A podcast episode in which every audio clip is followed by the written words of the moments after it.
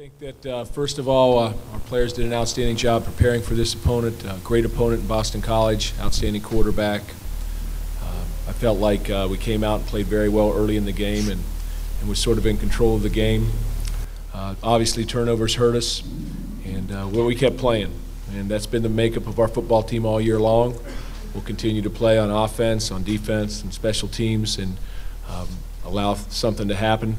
Um, something good happened at the end, got us back in, made a nice play, Hoyer to Curry, and then a two-point conversion. We're back right in it. So with six minutes to go, we're down by three and, and have opportunities. Um, of course, uh, you know we can't give up a deep ball a couple times, and we can't turn the ball over. We've got to come up with, with points in the red zone, and all those things are are things you talk about as a coach and critique. But I will say this: the one thing I asked our football team to do was uh, look in the mirror at the end of the at the end of the day and do the very best that we could and hang together and press on each other. Just press on each other. Um, and we did. And we did do that, and we never stopped playing. And that's been the makeup of this team all year long. Um, wherever we've gone, wherever we've, we've played, we've, we've competed. And I'm very, very proud of our players, and we'll miss our seniors um, uh, very, very much. And I'll leave it from there. Mark, did Boston College do some things to confuse Brian, or did he just have an off night out there? You just talk about his play. Well, you know, they've got a good defense. Um, you know, I think that uh, Silva's an excellent football player. He does a nice job breaking on things. And um, whether he threw it late or whether it was a great play by them, who knows? Um, but I thought, uh, I thought that, um, you know, the, the, the, turnover in the red zone with the mishandled snap, you know, that hurt us. That led to seven points. Um, you know, not scoring, not getting the touchdowns in the red zone uh, probably hurt us a little bit. And then the turnovers offensively. But it's, it's, uh, it's not a perfect world out there. Brian Hoyer's done an outstanding job this year quarterbacking this football team. And, uh, you know, we're not going to second guess anything that happens out there in terms of what if and if he hadn't and should he have. Um, he's in control out there, and I believe in him totally, and he is our quarterback. Coach, could you talk about the way the uh, defense stepped up with the loss of so many key players and just uh, what they were able to do, uh, even without some key playmakers there? Yeah, you know, uh, I thought we did an outstanding job. Uh, Coach Narduzzi and the staff uh, did a very nice job knowing exactly what BC was doing.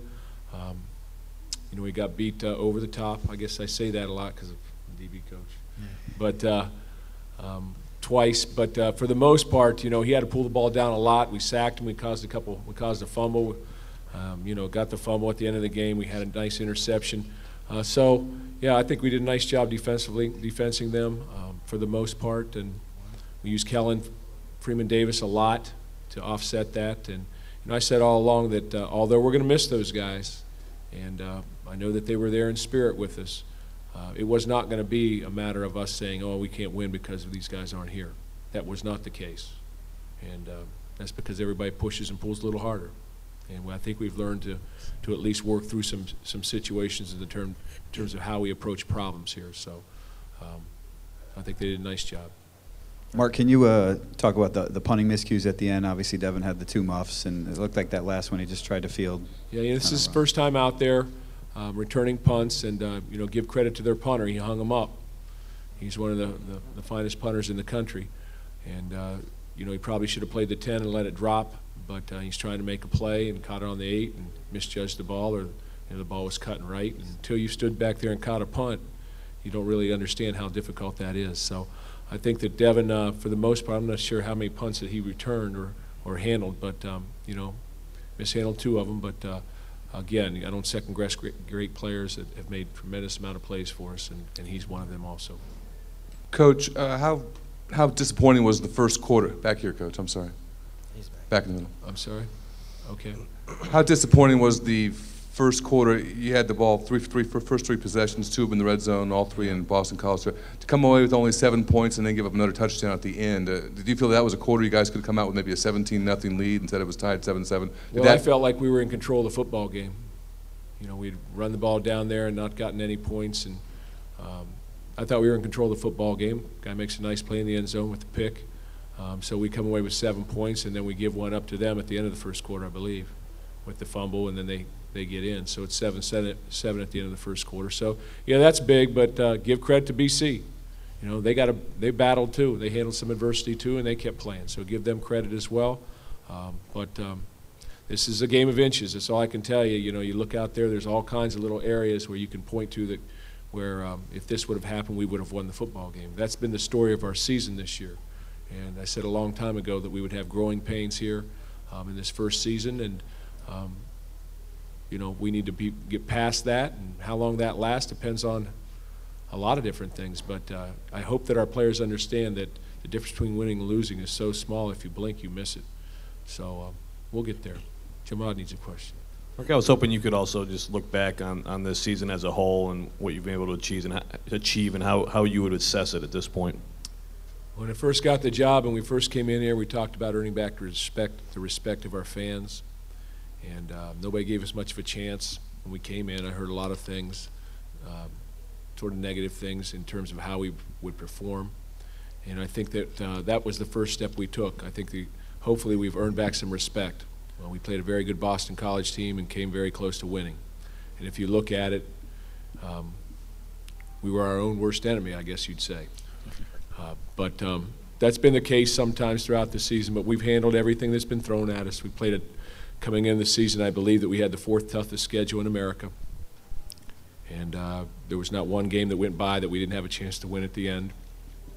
I've been told that we're the all-time leading scoring offense in the history of MSU football after this game, which is a huge statement. We've had balance, 2,500 yards rushing and passing. Uh, we've done great things on defense. Uh, so statistically, you know, number one number one scoring offense in the Big Ten. So statistically, we've done some things. Uh, the thing that I'm most proud of, though, is how we've hung together in the tough times. You know, when people could have cut and run, they didn't. Nobody pointed fingers. Um, it was always about us. Um, it's never been about I, and um, and that's the thing that we have to build on. Uh, the attitude of our football team will carry through. The foundation has been set by our seniors, and um, very, very proud of the way that we have um, performed on the field and represented in that area. And if you look at us this year, I can't remember. I don't know how many penalties we had this today, but not many. One, two. Um, so how many? One, one penalty. Um, so, and I told them don't call any interference penalties, and they did. So um, we've done a nice job. Wish we could have came away with the win. Disappointed for our fans, but um, um, you know it's time to uh, to regroup, and uh, we'll finish recruiting and, and start this program for the 2008 season. And guys like Javon Ringer uh, will be a tremendous asset. Uh, will be an outstanding leader for us. So I thank everybody for coming. And one more question. Mark, do you think the long layoff had an effect on Rucker on the, those plays tonight? No, you know, I think that, uh, you know, we play a lot of press coverage, and you have to. You have to get up there and, and contest them. Uh, the ball went deep a couple times on the other guys, and they made the play. Um, Chris will be an outstanding player for us. Uh, so, again, give BC credit. That guy can throw it a mile. Um, he made some plays out there, made some plays with his feet and with his arms. So, uh, you have to give them a certain amount of credit. Uh, Will Chris, could Chris Rucker defend that, those balls? Absolutely, yes. He has great ball skills. But we said going into the game that we want to use four corners because we needed to keep our guys fresh. So um, I'm sure that this was the first game he's played since the Indiana game, but you know we're not gonna we're not gonna cop that excuse. Uh, he's got to make the plays, and uh, he'll be the first one that tells us that.